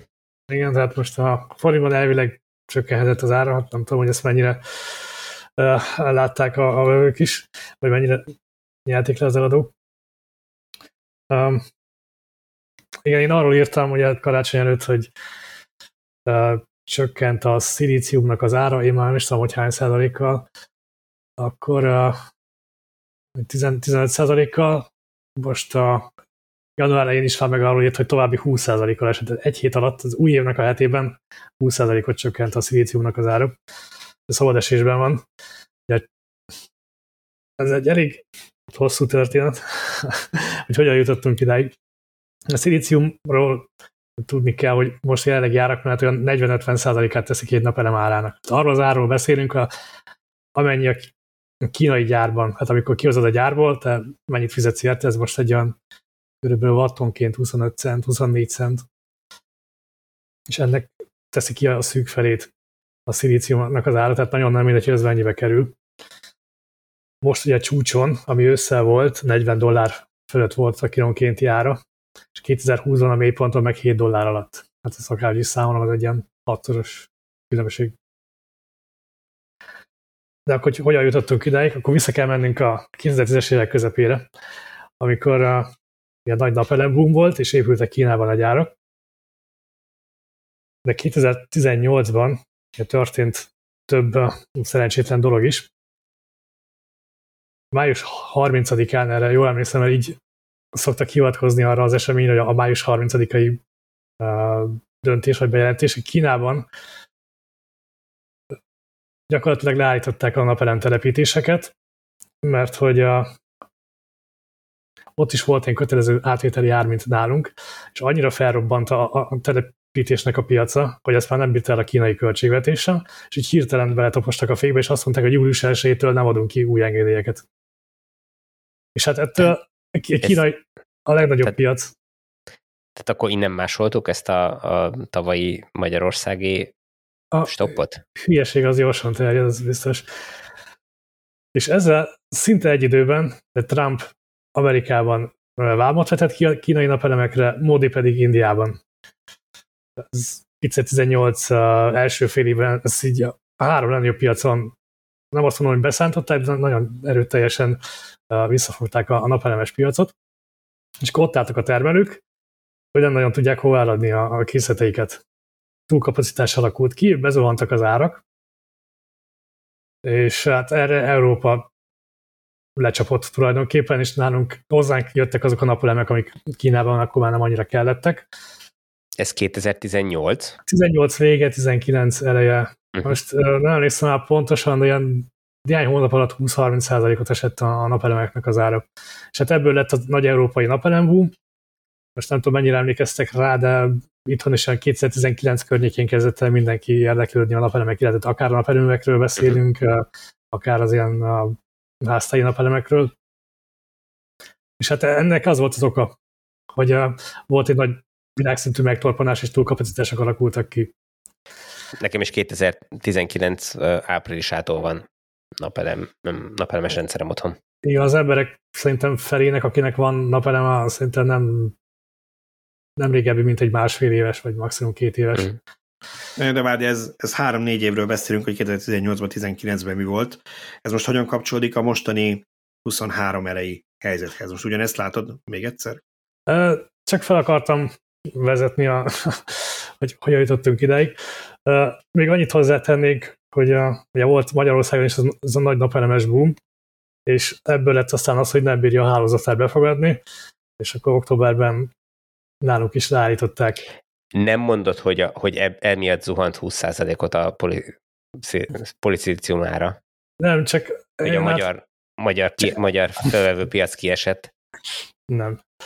Mindjárt átérek arra, és csak egy érdekes párhuzamra akarok rámutatni, hogy 2018 májusában egy szemüveges kínai pártitkár kiállt a, a kamerák elé, és azt mondta, hogy akkor jövő hónaptól nem lehet napelemeket telepíteni, és ez elvezetett egyenesen odáig, hogy Magyarországon tavaly októberben egy szemüveges pártitkár kiállt a kamerák elé, és elmondta, hogy akkor a következő hónaptól nem lehet napelemeket telepíteni.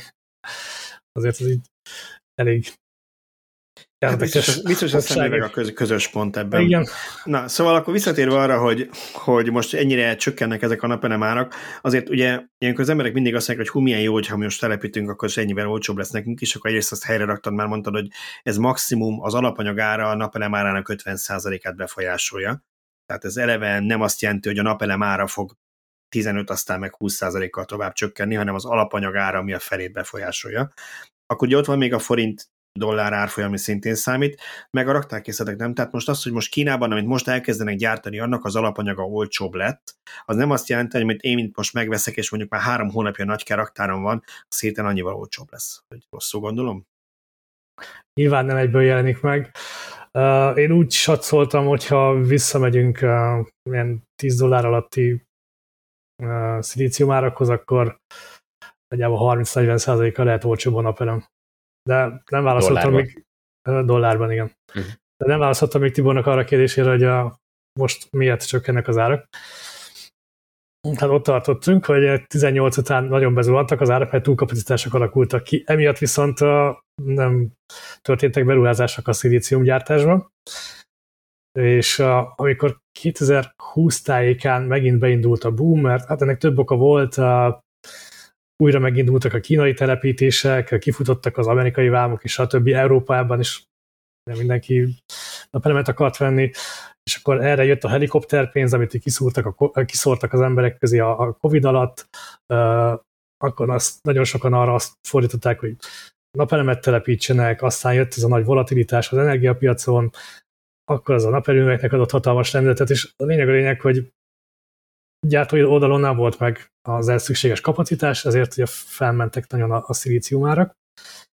Viszont mivel ekkora üzlet lett szilíciumot gyártani, akkor hirtelen mindenki gyárat kezdett építeni. És én fel is írtam magamnak, hogy a 2021 a végén Kínában 530 ezer tonna per év volt a gyártókapacitás, most tartunk 1,4 milliónál. Majdnem háromszorosa. Igen. Úgyhogy most megint kezd egy túlkínálat kialakulni, és ugye 40 dollár környékére most már leesett 30 dollár a szilíciumnak az ára. A többi művelet az könnyebben skálázható? Tehát, hogy oké, okay, hogy a szilíciumból többet gyártanak, de mondjuk a, nem tudom, ha. feltételezem, alukeretet azt nem nehéz gyártani, de az összes többit. Igen. A szilíciumnak az alapanyag az a homok. Ez a Földön a második leggyakoribb elem, hát ebből nincsen hiány, de ez nagyon energiaigényes, milyen 1000 fok fölötti hőmérséklet kell a szilícium finomításhoz, uh-huh. és ez egy viszonylag tőkeigényes, meg energiaigényes eljárás. És ha így fel akarjuk osztani az értékláncot, akkor ugye van a szilíciumgyártás, a lapkagyártás, utána a cellagyártás, és aztán a modul összeszerelés. Ugye ebből a, ami a legtőkeigényesebb, az a szilíciumgyártás, ami a legegyszerűbb, az meg a modul összeszerelés és a modulgyártó kapacitásban abban jóval több van, az még Magyarországon is van, Európában is van, Afrikában, mindenhol van, tehát mindenhol gyártnak, szerelnek össze napelemeket, ami a probléma, hogy a szilíciumot azt nem olyan sok helyen gyártnak, meg cellát se annyira sok helyen gyártnak. Egyébként Európában van szilíciumgyártás, ezt ugye nem csak a napelemekhez használják, hanem egyrészt a kohászatban is, csak az nem annyira nagy tisztaságú, másrészt meg a félvezetőknél. Egészen 2004-ig a félvezető gyártás vitte el ezt a nagy tisztaságú szilícium gyártásnak a kapacitásait, tehát azóta meghatározó, és akkor került túlsúlyba a napelemgyártás, és azóta most már a napelemek mozgatják az árakat ezen a piacon milyen jó, hogy a csipválság közepén a szilíciumra is ugye nagyobb kereslet volt, mert legalább akkor oda is vitt el.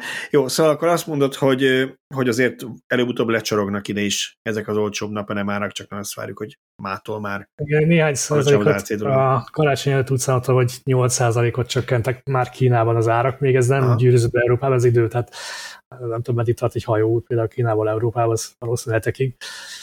A kikötővel is el kell hozni az árut, az is idő, ez tulajdonképpen ö, azt jelenti, hogy ha, ha a teljes nagyobb képet nézzük, hogy tovább fog zuhanni a, vagy, vagy tovább tart az áresése a napelemes rendszereknek, attól függetlenül, hogy vagy annak ellenére, hogy azért nagyon sokan ennek az esésnek a végét jósolták már. Ez, ez folytatódni fog, és meg fogják találni módját annak, hogy még olcsóbbak legyenek ezek a energiatermelő rendszerek, ugye? Így van. Ez a 70-es évek óta tart ez a tendencia, hogy mindig olcsóbbak lesznek a napelemek, egyébként mindig kevesebb a szilícium is kell hozzá. Még 2000-ben egy watthoz 16 g szilíciumra volt szükség, most már kevesebb, mint 3 g, és, és tovább csökken. Egyre vékonyabb lapkákat tudunk gyártani, ez gyártás technológiai kérdés alapvetően. Miközben a, a, a teljesítményük meg egyre nő. Igen, a hatékonyságok is nő. És az, a hatékonyság. Kettő ugye azt jelenti, hogy a, az egy nap, egy wattra eső szilícium szükséglet az csökkent, tehát önmagában ez is lefelé szorítja az árakat, meg az is, hogy egyre olcsóbb a, a poliszilícium, ami a 2000-es években még ilyen hát sok 10 dollár volt, 50-60, uh, most meg 7 dollár volt uh, 2020-ban. Úgyhogy ez tovább fog folytatódni, nyilván reál értékben, tehát nem feltétlenül forintban lesz olcsóbb az a napelem, de ha átszámítjuk reál árakra, akkor mindenképpen erre számíthatunk. Szóval, ha megtermeltük ezt, a sok, megtermeltük ezt a sok áramot, akkor azt vagy elhasználjuk, vagy tároljuk. És volt neked egy olyan cikked is, ami gyakorlatilag azt erősítette meg, amit már régóta mondunk, hogy előbb bejönnek akkora, és mintha kezdene eljönni, hogy Európában egyre jobban terjednek az akkumulátoros energiatárolók otthon, ezek a háztartási méretűek. Van neked egy grafikonod is, amin az látszik, hogy 18-ról 19-re 60%-kal nőtt, az, az éves forgalom, pontosabban kapacitásban mérve 19-ről 20-ra majdnem 50%-kal, 20-ról 21-re pedig 107%-kal, tehát 2021-ben már 2,3 gigawattórányi otthoni akkus energiatárolót telepítettek, ha jól látom. Tavaly pedig 5 gigawattórát, mert duplázódott egy év alatt, és az még 2021, amikor már úgy azért drágult az áramnak az ára, de még azért sehol nem volt ez a tavalyi őrület, amit láthattunk, úgyhogy a valószínűleg 2022 ja, bocsánat, 2021 nem volt 5 gigawattóra, kicsit el vagyok tévedve az évek között. 2022-ben hát valószínűleg megint brutál növekedést fogunk látni. Megkaptak kommentben, hogy hát ez 5 gigawattóra, az ez semmi, ez Magyarországot egy órán keresztül tudná csak ellátni árammal. Ez egy rossz megközelítés, Ugye nyilván nem a háztartási energiatárolókkal kell ellátni a, a gyárakat, meg a hálózatnak is tenni ezt lehetővé. Az otthoni akku az, az téged szolgáltat arra, hogy neked gyorsabban megtérjön a napelemes rendszered, meg hogyha szigetüzemre is képes, akkor áramszület esetén legyen áramod. Most az egy mellékhatása, hogy amúgy egyébként a hálózatnak is jó. De... Igen, de az Audi gyár mellé telepítsen az Audi akkumulátort, azt nem a te otthoni akkupakodból fogják szerintem a gyártósorokat üzemeltetni. Így van, ez egy fogyasztói termék, ne, azt kérjük rajta számon, hogy ez most képes lesz-e a világ összes napelemét, meg szélturbináját integrálni a hálózatban, nem arra való. Segít, persze. Csak nem az a célja. Így benne mindig felmerül az a kérdés, és szerintem ez egy, ez egy állandó örök dolog, hogy mi a praktikusabb, vagy célszerűbb, vagy egyáltalán értelmes így föltenni a kérdést, persze lehet, hogy egyáltalán a kérdés nem jó, hogy otthonra mindenki saját maga telepítsen a saját napelemes rendszere mellé egy akkumulátort, és saját maga próbálja meg a lehető legjobban kiegyensúlyozni a, a fogyasztását, meg a termelését, vagy oldja meg azt a trafónál a szolgáltató, vagy oldják meg még nagyobb egységekbe a, nem tudom, az alállomásoknál. Mi, a, mi látszik trendnek, hogy, hogy mi működik? Mert ugye azt látjuk Ausztráliában, ugye a szélfarmoknál letelepítik a gigantikus akkumulátortelepeket, a németek meg a, az ellenkező oldalra mennek, de egyébként Ausztráliában is van példa az otthon, otthoni akkumulátorokra. Nyilván költséghatékonyabb az, hogyha a trafók mellé telepítesz egy nagy akkumulátort, a tavaly erről is írtam. Szóval akkumulátorokról beszélünk, amit tényleg leraksz, akár egy villanyoszlopra is rá tudod tenni. Ez így olcsóra jön ki, mint hogyha most elmész minden lakásba, és akkor telepítesz egy, egy kisebb néhány kilovattórás egységet, egy ilyen trafó mellé meg tehetsz 100-200-300 kilovattórásat is. Um, és ez az... nekem, nekem azért szimpatikusabb, bocsánat, hogy mert ez egyszerre több háznak a időben eltérő fogyasztási, meg termelési szokásait is ki tudja egyenlíteni, mert könnyen lehet, hogy az egyik háznak, nem tudom, délelőtt van termelése, mert úgy van a, a háztető, az enyémnek meg délután, miközben a fogyasztás meg lehet, hogy nem pont ugyanúgy van, és tehát, hogy, hogy sokkal könnyebben össze lehet hozni a sok termelést, a sok fogyasztást kiegyenlítésben, hogyha ha, ha a trafónál van akkumulátor, mint hogyha mindenkinek külön kéne megvenni a saját igényeihez az akkumulátort, nem? Igen, ebben igazad van, ezt a, ki is számolták a Ausztráliában, hogy a kisebb akkukapacitásra van úgy szükség, hogyha trafó közötten két egy akkumulátort telepítesz, mint hogyha minden lakásban külön-külön sok kicsit. Tehát ez így mondjuk mérnöki, vagy akár közgazdasági szempontból ez így van. Csak ugye visszakanyarodunk oda, hogy az otthoni akku az egy fogyasztói termék, amire racionálisan lehet, hogy uh, nem lenne szükséged, de valamilyen okból te azt meg akarod venni. Ez ugyanolyan, mint hogy racionálisan nézve a városban nincs feltétlenül szükség autóra, mert tudsz tömegközlekedni, anyagilag jobban járnál, mindenki jobban járna, azzal kevesebb autó lenne az utakon, meg kevesebb szennyezés lenne, de az emberek akarnak autót tartani és autóval közlekedni. Valahol egy kicsit ilyen az otthoni akkumulátor is. Egy kicsit egyébként ezzel a racionális részével vitatkoznék, mert ez erősen függ szerintem az energiáraktól, nem? Tehát, hogyha én, mint uh, itthoni saját magam megteremem az áramat, én napelem tulajdonos, azt látom, hogy ha én túltermelek 5 forintért veszik meg, viszont ha nekem utána áramot kell vennem mondjuk este, amikor már nem süt a nap, és mondjuk meg menne valami gépen, vagy tölteném az autót, vagy valami, akkor, akkor meg mindennel együtt, hálózati díjjal minden együtt 70 forintért veszem, akkor Nyilván nem akkor, ha 5 millió forint akkumulátor, de ha mondjuk ez az akkumulátor csak 1 millió forint, tehát racionálisabban lejjebb megy az áruk, akkor dönthetek úgy, hogy lehet, hogy nekem jobban megéri az hosszú távon, hogyha nem az évszakokon átnyúló, de a napi eltolást e, saját magam oldom meg, Persze, ha a szolgáltató azt mondja, hogy ő kedvező áron ad nekem vissza áramot, akkor persze, hogy én sem fogok itt szórakozni az, hogy én nekem telepítgessenek, engedélyeztessem, helyet kell neki találni, tehát az mindenképpen egy beruházás is, amit nekem egyszer meg kell finanszírozni, nekem egyszerűbb azt apránként megfizetni az energia árban.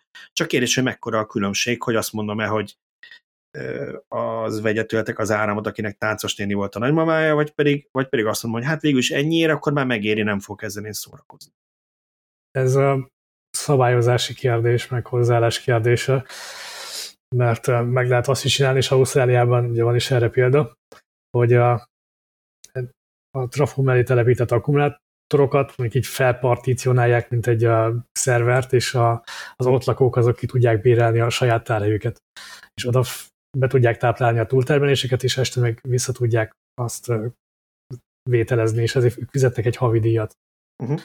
És ez így nyilván akár olcsóbban kijöhet, mint hogyha te vennél saját magadnak egy akkumulátorot. Meg Nyilván olcsóban kijön, különben senki nem használna, mindenki venne magának egy akkumulátort, tehát valami, valahogy ennek itt a mateknak ki kell jönnie. Igen, meg itt ugye a, a, az is a képbe jön, hogy a nagy beruházás egy saját akkumulátor, amit egybe ki kell fizetni. Most ha nincs annyi pénzed, igen akkor azt nem, Vagy nem akarsz erre ennyit szállni, igen. Na a másik meg az, hogy mindig elfelejtjük, hogy Magyarországon azért mint egy áldott helyzetben vagyunk, mert itt, eh, hát amikor van valami kis forgószél, akkor a híradó kimegy, hogy tornádó volt, de alapvetően itt se földrengés, se hurikán, tehát itt eh, azért, ha te olyan helyeken élsz, és nem csak Ausztrália, ugye Amerikában is számos államot tudunk, ha rendszeres, hogy végigcsattog egy, egy hurikán vagy egy tornádó a városon, akkor lehet, hogy te az utcai akkus energiatárolóval, vagy ott a környéken három sarokra jövő se vagy nagyon kisegítve, de jobb, hogyha neked van otthon saját magad egy akkumulátorod.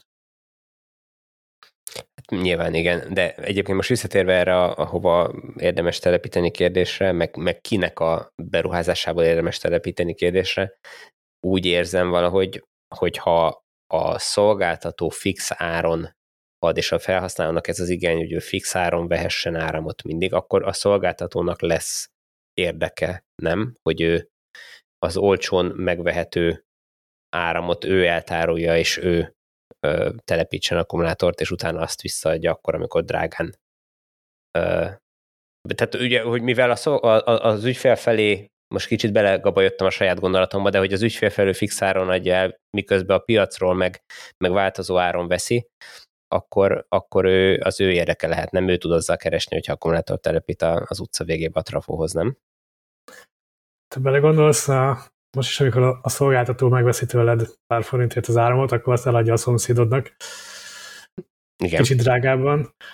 Csak aztán tudja és hogyha olyan szerencsés van, hogy, vagy hogy akkumulátorgyár van a szomszédban, akkor nagyon-nagyon drágán tudja eladni, mert az nem 70 forintos áron. Igen, de elég, elég igen, csak a, a sarkon van egy közért, és ő veszi meg. Igen. igen. Vagy egy vállalkozó, aki otthonról dolgozik, és... Most Viszont, szándékosan sarkítottam a... Jó.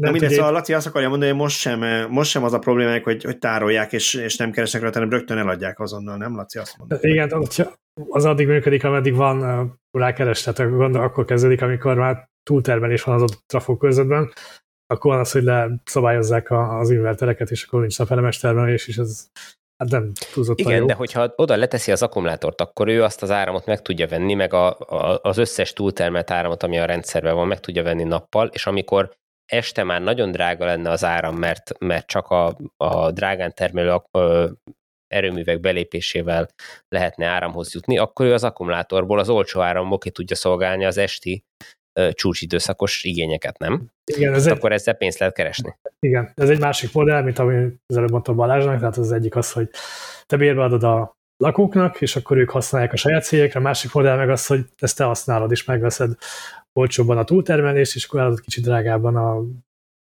este a fogyasztóknak. Mind a kettő lehet egy életképes megoldás. Nyilván a szolgáltatónak az a jobb, hogyha ő tud kereskedni az árammal talán,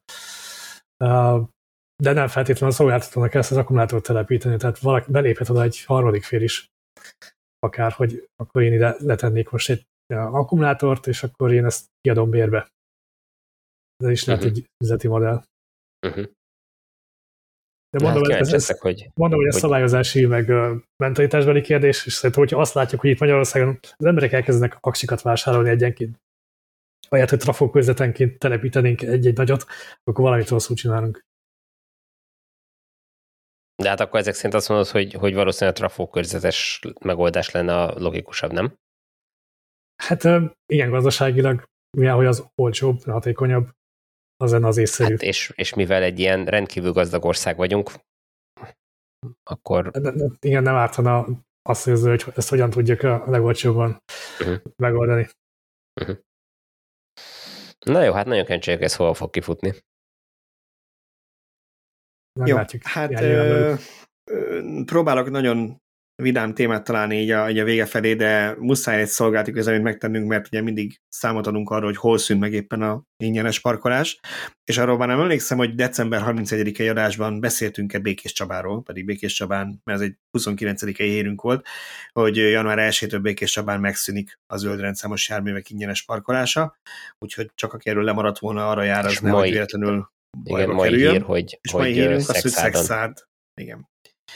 Igen, Szexárdon pedig elsőt, és az év elsőtől szűnt meg. Jó, hát most értesültünk, hogy már öt napja, de akkor most elsőtől megszűnt Szexárdon is az ingyenes parkolás. Zsír. Igen, hát sajnos ö, azt kell látni, hogy ezek a városok, amikor ezt megszavazzák, miközben nagyon jól tudják, hogy kit érint ez a változás, ö, nem veszik azt a fáradtságot, hogy egy, egy e-mailt dobjanak általában, hogy, hogy ez a változás van, és írjunk róla, hogy tudják az autósok, elhallgatják ezeket, és emiatt előfordul az, hogy csak x nappal a bevezetés után értesülünk erről. Hát ez az, amiért harcolunk már nagyon régóta, hogy, hogy ezek ne ilyen egyik napról a másikra történő változások legyenek, hanem jóval előre hónapokkal, akár évekkel előre kiszámítható menetrend szerint működjön. Hát sajnos ideig még nem jutottunk el. Jó, kellene hoznod, Tibor, egy főszerkesztői döntést, mert Na. hogy a másfél órája beszélgetünk. Az amerikai állami támogatás GM Ford Tesla blokkot, ezt átmozgassuk-e jövő hétre, mert elég nagy, uh-huh. nagy fejsze. Hát azok nagyok, igen. Vagy, fa. vagy, pedig, vagy pedig próbáljuk meg bele préselni. Ö, szerintem tegyük át jövő hónap. Okay, vagy jövő hétre. Jövő, jövő hónapra, hétre. jövő okay. hétre. Jó, na akkor jövő héten folytatjuk ezekkel a témákkal, mindenképpen beszélünk erről az amerikai rendszerről, mert szerintem ez ha más. Nem, ezt valahogy úgy kellett volna, ezt, ezt jobb helyeken ezt úgy csinálják, és akkor a jövő heti adás tartalmából. Ja, ami, ami nem fért most bele, azt próbál meg hát eladni, igazából mindig a szántuk. úgy, mint hogyha azt eredetileg is úgy terveztük volna.